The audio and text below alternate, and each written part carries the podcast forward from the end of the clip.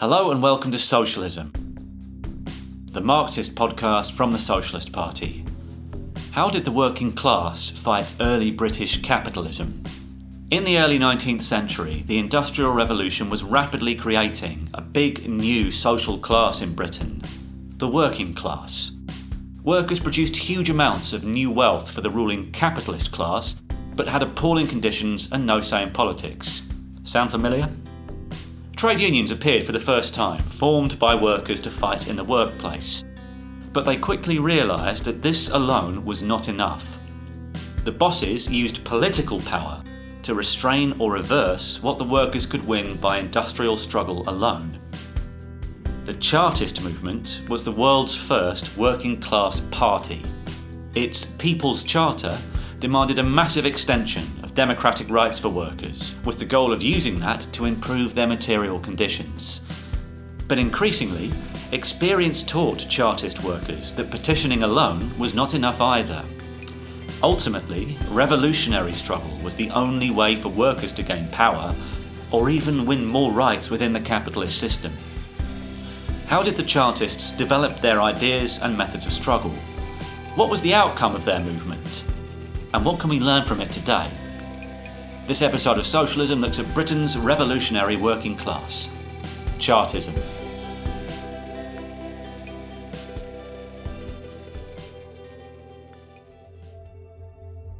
So, we've had a number of episodes which are looking at the revolutionary history and revolutionary traditions of the working class in Britain, which are often treated as though they don't really exist. The idea is out there that the working class in Britain is a conservative force that will not fight and certainly wouldn't challenge for power. And here to dispel some of that myth with us today is Scott Jones from the editorial department of the Socialist Party. He works with us on the Socialist newspaper, and I'm sure you'll recognise his voice from interviewing and doing the announcements on previous episodes. Hello, Scott. Hello. Now, we're talking today about Chartism. Chartism is not widely taught in schools outside Wales, but it was a seminal political movement of the working class in Britain. So, what exactly was it? Yeah, you're right. It was very important. And what it was, it was a movement in the 19th century, which was really the first mass movement of the working class anywhere in the world. Mm. The working class in Britain at the time was probably the world's first working class because of the Industrial Revolution and so on. And this was a mass movement of that working class. Chartism took its name from the People's Charter, as it was called, which was a list of demands drawn up in 1838 by the London Working Men's Association, which was basically a trades council or trade union council as we know it today. And they drew that list up and demanded this list of things because property qualifications at the time prevented workers from not only standing for Parliament, from even having a vote. So, so, what do you mean by property qualification? So it meant that you had to own property, own a house, own land, mm. specifically land, really, which meant that it was the preserve of the wealthy, standing and voting as well in that sense, because obviously no working class people well, barely owned anything at the time, especially land. So it was mainly, even just the aristocracy traditionally in the British political system at that stage, mainly who were standing and so on. But then, of course, you know, the sort of new capitalist class started to acquire wealth and land and so on, so they could stand as well. But the working class were barred, you know, essentially from the process. So the demands that the Charters had were for suffrage for all men aged 21 and over, mm-hmm. all men aged 21 over to have the vote, equal sized electoral districts essentially today they're all quite similar sized constituencies and so on. At the time, they varied widely. So you had what were known as rotten boroughs, mm-hmm. where you had very few electors within one borough. So an MP could get elected just by having his mates and neighbours voting for him, essentially. And things like the ancient universities had their own MPs as well, didn't they? That's right, yeah, exactly. So the third demand on the charter was voting by secret ballot. Right. That was because some people who did have the vote at the time, you know, it wasn't sort of secret where you go into a booth away from anyone else, knowing what your vote was. So there was obviously the possibility of pressure being applied to you by people in politics, then well, your employer, I suppose, could yeah, sack you if you voted the wrong way, right? Precisely that sort of thing. Yeah. The fourth thing was an end to the need for a property qualification for Parliament, as we've explained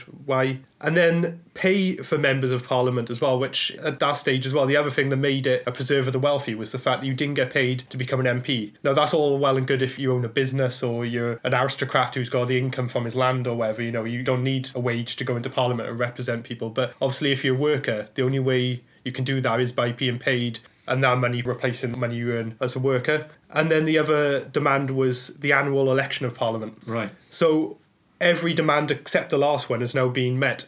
And on paper, of course, a lot of them today in 2020 sound like simple democratic demands. But in the mid 19th century, you know, they were very radical and concrete demands for working class political representation. There was no working class political representation at the time. And they weren't just demanded for democracy's sake you know, because uh, the fact that it would make the democratic process fairer or a bit better, you know, they formed the basis of a movement designed to give a voice and platform to the working class so that they could fight to change society for the better. So, why did this movement, the Chartist movement, to fight to change society for the better of the workers, we should add, why did it erupt at this time in history?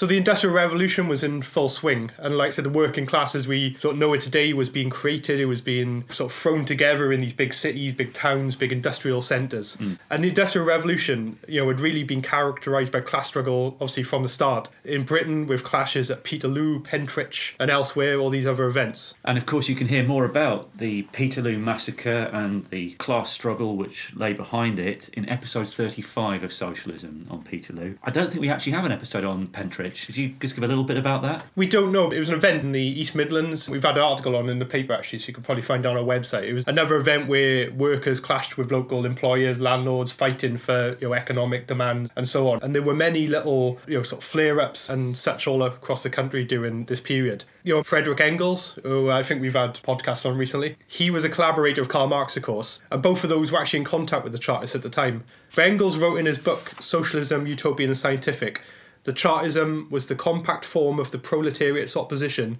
to the bourgeoisie, so essentially the workers' opposition to the capitalists, the bosses. Okay. He says that the struggle reached its height between 1838 and 1842, with the summit of that struggle being events in South Wales, especially the Chartist uprising in Newport in 1839. Despite this, he refers to the movement as the English Chartists. but I'll let him off because of his overall contribution and, of course, you know, sort of language at the time. But yes, England being the imperial nation, so all of Britain was referred to quite commonly yeah, as England. That's correct. Yeah. So much of what the Chartists did and fought for was illegal. Much of it was arguably a very raw form of anti-capitalism, especially in 1839. And the reason I mention this is because in the last couple of months, the Tories want to ban schools in England from using material deemed anti-capitalist or from groups that broke the law, right, and so on. You know, we might see now in the news, and this could apply to teaching about the Chartists as well as a whole host of other things. But growing up in the Welsh Women's valleys, suffrage. yeah, of course, yeah. yeah.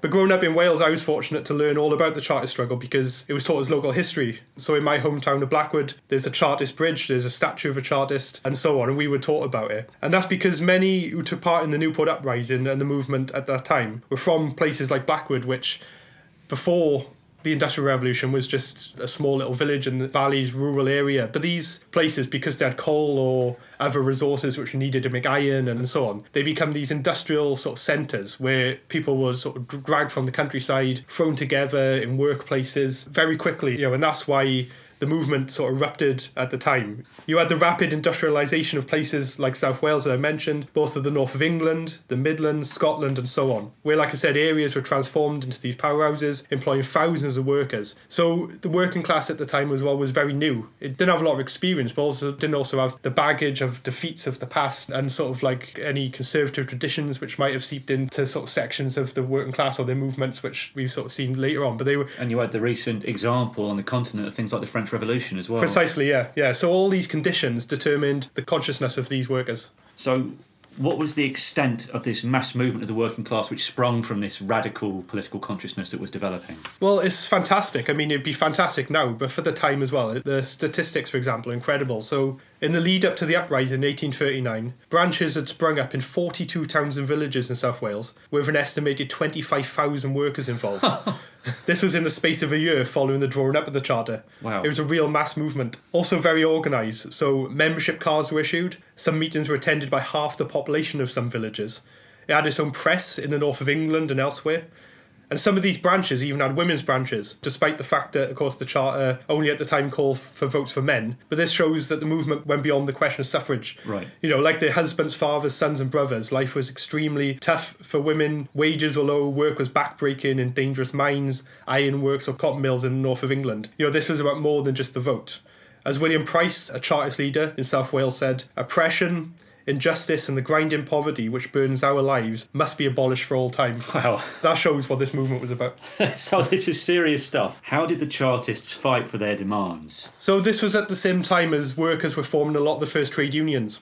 and there was increasingly bitter battles with the employers. You know, and these convinced workers at the time they needed to change society for political means as well. Okay. Move on to the political plane, so to speak. So a nationwide petition was originally launched by the Chartists to send to Parliament in the hope of winning the six demands. It was signed by one million workers, which again is incredible for the time. Yeah, it would be quite Yeah, good today. exactly. Uh, One million workers and support signed it, but it was inevitably rejected by Parliament. This rejection then created a crisis in the Chartist movement, and a big discussion erupted because the Chartist movement at the time had already sort of started developing what were called a moral force wing and a physical force wing. The split mirrored and represented the classes involved in the movement because.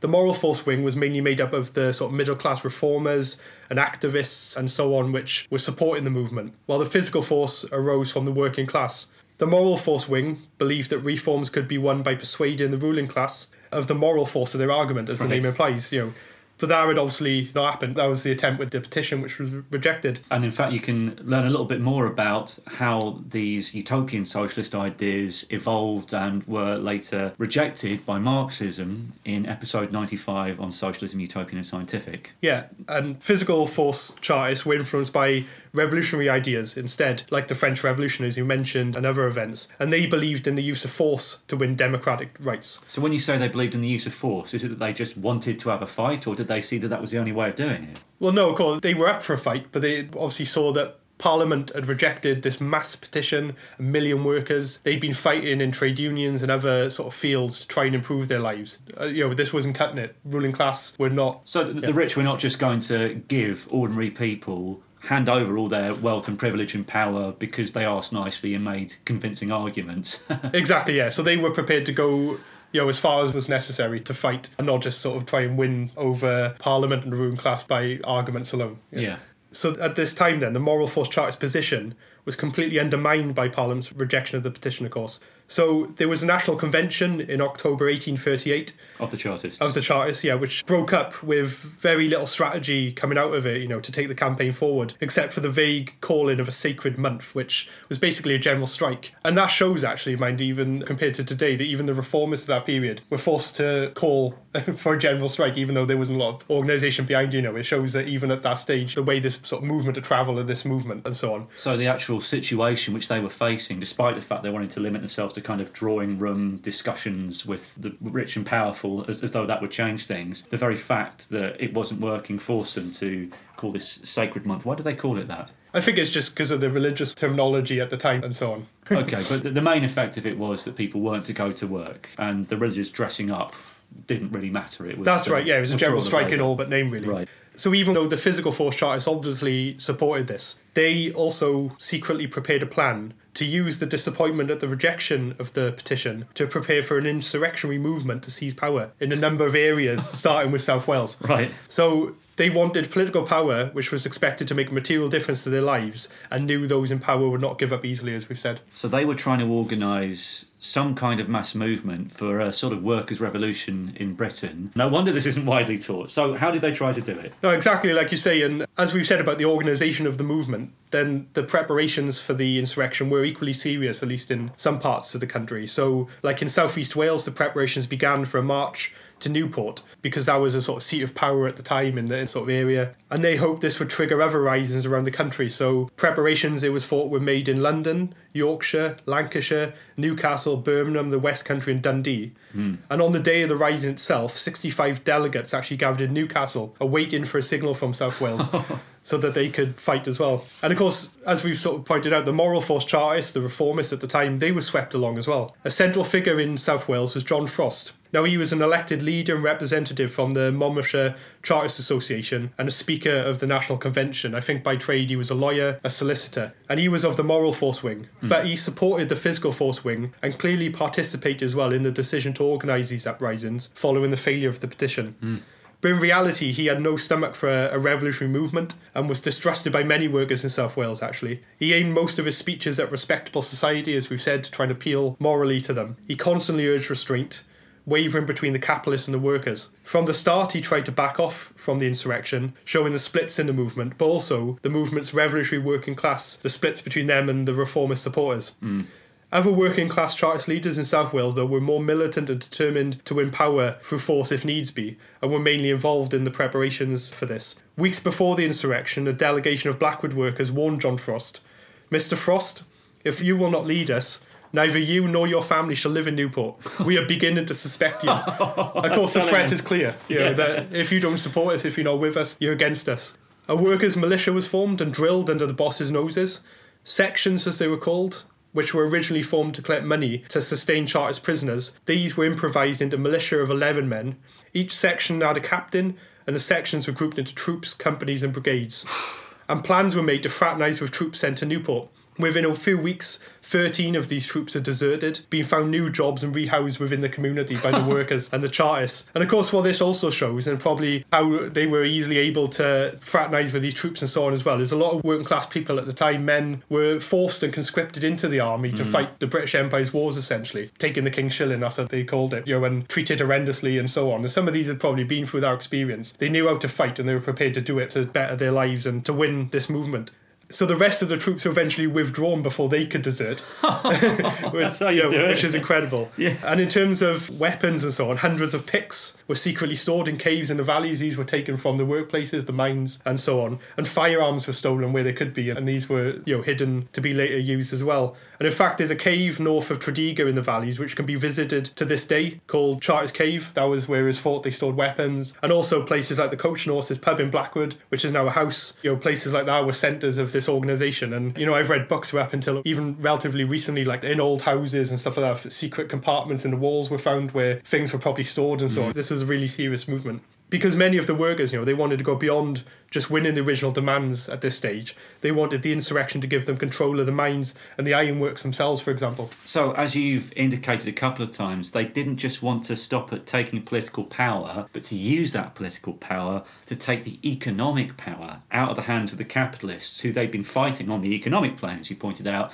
through the newly formed early trade unions. So, it was economic as well. That's right. Well, I mean, one Chartist branch declared the ironworks do not belong to the present proprietors, but to the workmen, and they will very shortly have them. you know, the workers wanted control of their own workplaces. They were the ones doing the work, producing the wealth, producing the coal, and so on. They wanted control of those workplaces so they could better their lives and have power in society. You know, and there's another great anecdote from the time of while their husbands marched on Newport, two women having the following conversation in a place called Gelligaer. One of them said, I want some coal and I don't know what to do now. The colliery has stopped. The other says, Oh, don't worry, go and take some coal off the trams on the tram road. But what will Mr. Powell, the colliery owner, say if he should hear of it? Oh, never mind him. The Gelligaer colliery will be my husband's tomorrow when Newport is taken. Fantastic. It's fantastic, and that's the confidence these workers had as well, is showing their determination and seriousness. So the authorities later discovered actually that the owner of that colliery, uh, where the anecdote's from, he'd actually been marked down to work as a coal cutter if the miners had taken power. he was going to be put in the ranks of the workers and, and be forced to you know produce the coal himself. yeah. So on the 3rd of November 1839, the day of insurrection arrived. Seven and a half thousand armed workers eagerly began the long march from the heads of the valleys to Newport. They'd been preparing long enough. They knew that some would not return, but believed that those who did would be free. The plan was to seize power in Newport, Cardiff, Abergavenny, and Brecon, and then appeal for support in England Scotland and the previous places I've mentioned where there was other uprisings scheduled to start. And it was time to coincide with the sacred month, which had been called by the General Convention. So, this is this de facto general strike. That's correct, yeah.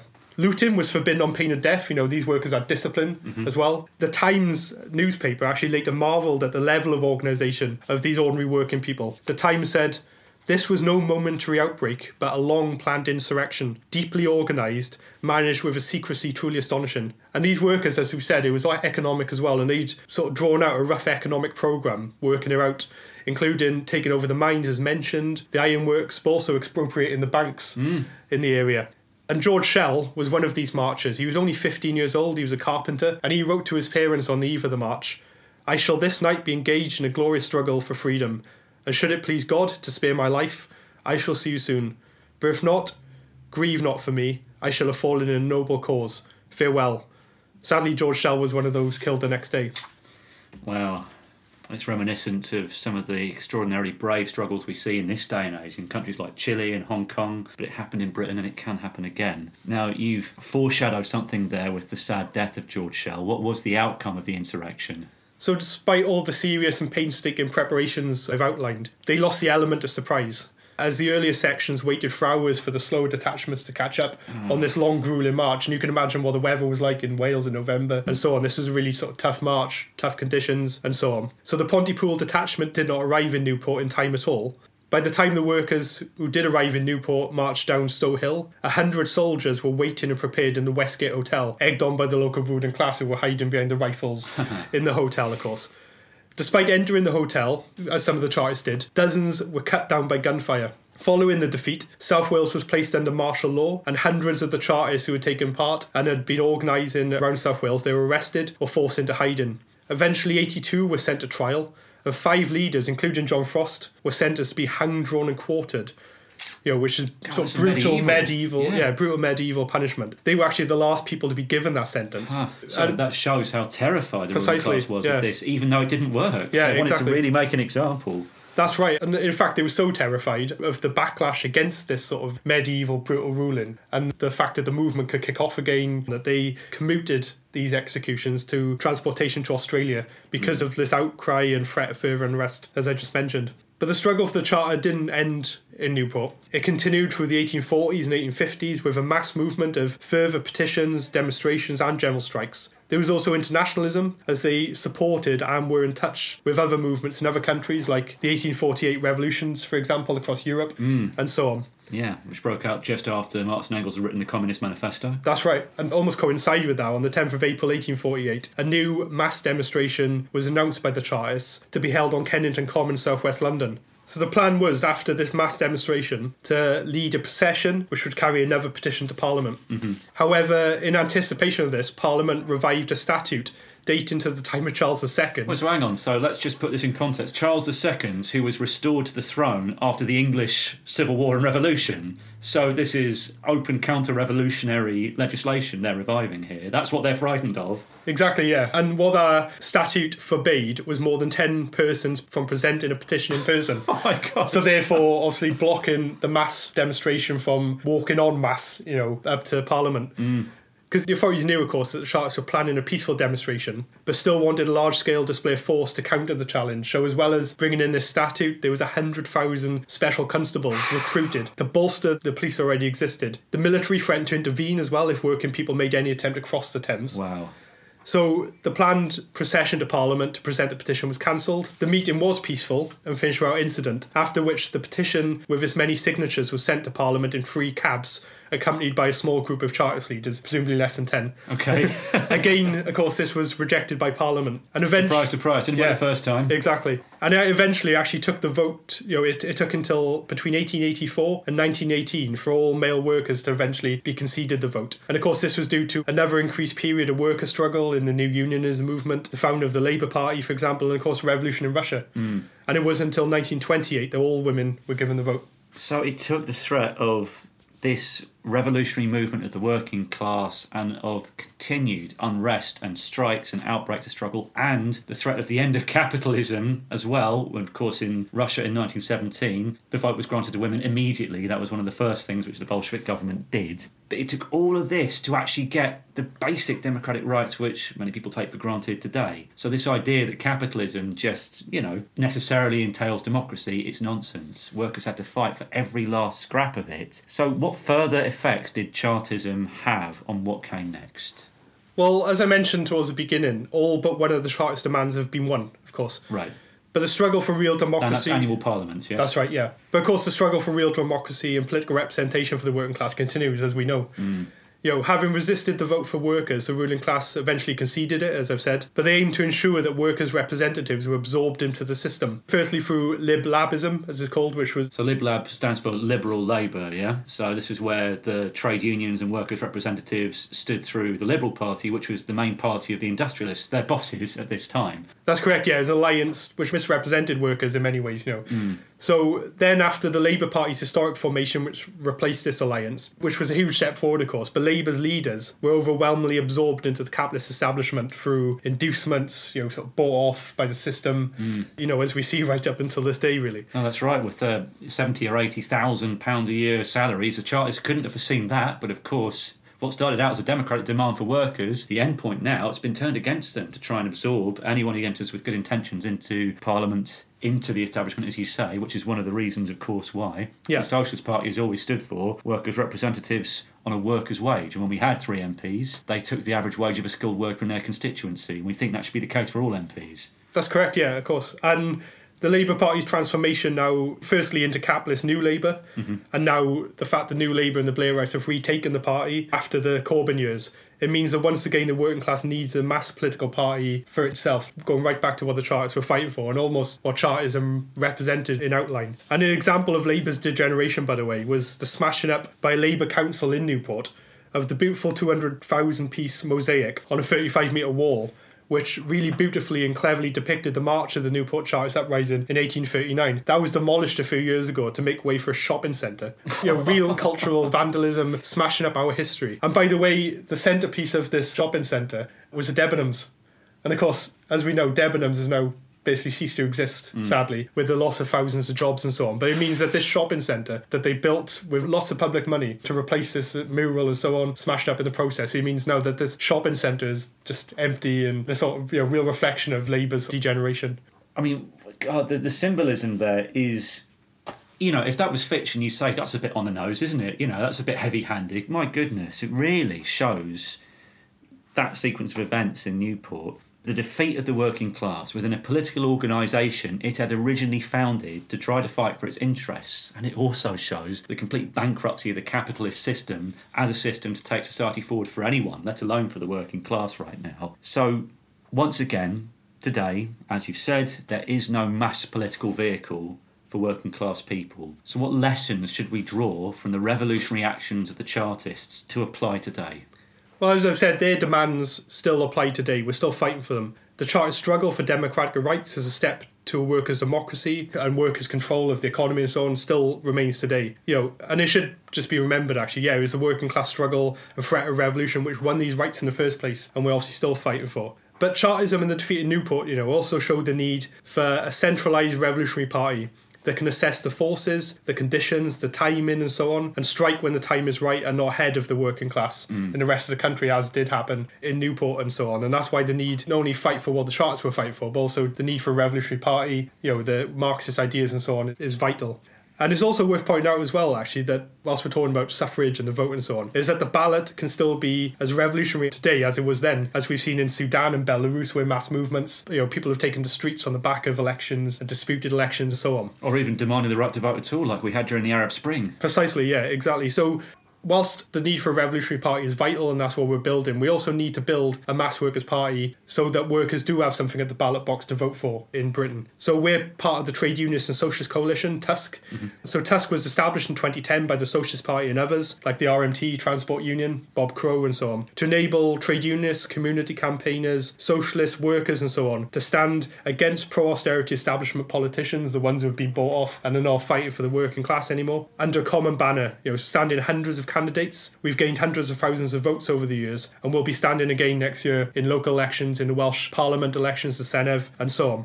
But it's also worth looking, that's the fight today, but also the lessons of the Chartists. You know, Lenin quite succinctly sort of summed it up. He described the Chartists as the first broad, truly mass, and politically organised revolutionary movement. Hmm. You know, something to really be inspired by and to learn from. And the task now, of course, is to take those lessons and inspiration from the Chartists who have fought before, you know, to build a similar movement today, with the benefit, of course, of the writings of Marx and Engels and their experience since, and the example and experience of the Russian Revolution, Lenin, Trotsky, and others. And also our own history as well of struggle in militant and now the Socialist Party to fight for workers' control and socialism today. Wow. Well, as always, if you like what you've heard, recommend us to your co workers and friends, donate to help fund us, and if you agree, if you want to see what the Chartists did actually succeeding today, if you agree, Join the Socialist Party. thanks very much, Scott. Thanks. Socialism is produced by the Socialist Party, the England and Wales section of the Committee for a Workers' International. Today we heard from Scott Jones speaking to me, James Ivens. This episode was edited by Nick Hart. You can find further reading in the notes in your podcast app and at socialistparty.org.uk forward slash podcast. If you want to get in touch, email socialismpodcast at socialistparty.org.uk. Do you agree with the policies and actions the Socialist Party is fighting for? We need you. Send us your details at socialistparty.org.uk forward slash join. If you live outside England and Wales and want to join the fight for socialism in your country, contact the Committee for a Workers' International by visiting socialistworld.net. Socialism, the podcast, has no wealthy backers.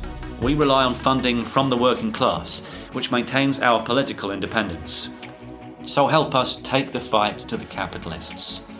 You can make a regular donation or a one off payment at socialistparty.org.uk forward slash donate. Till next time, solidarity.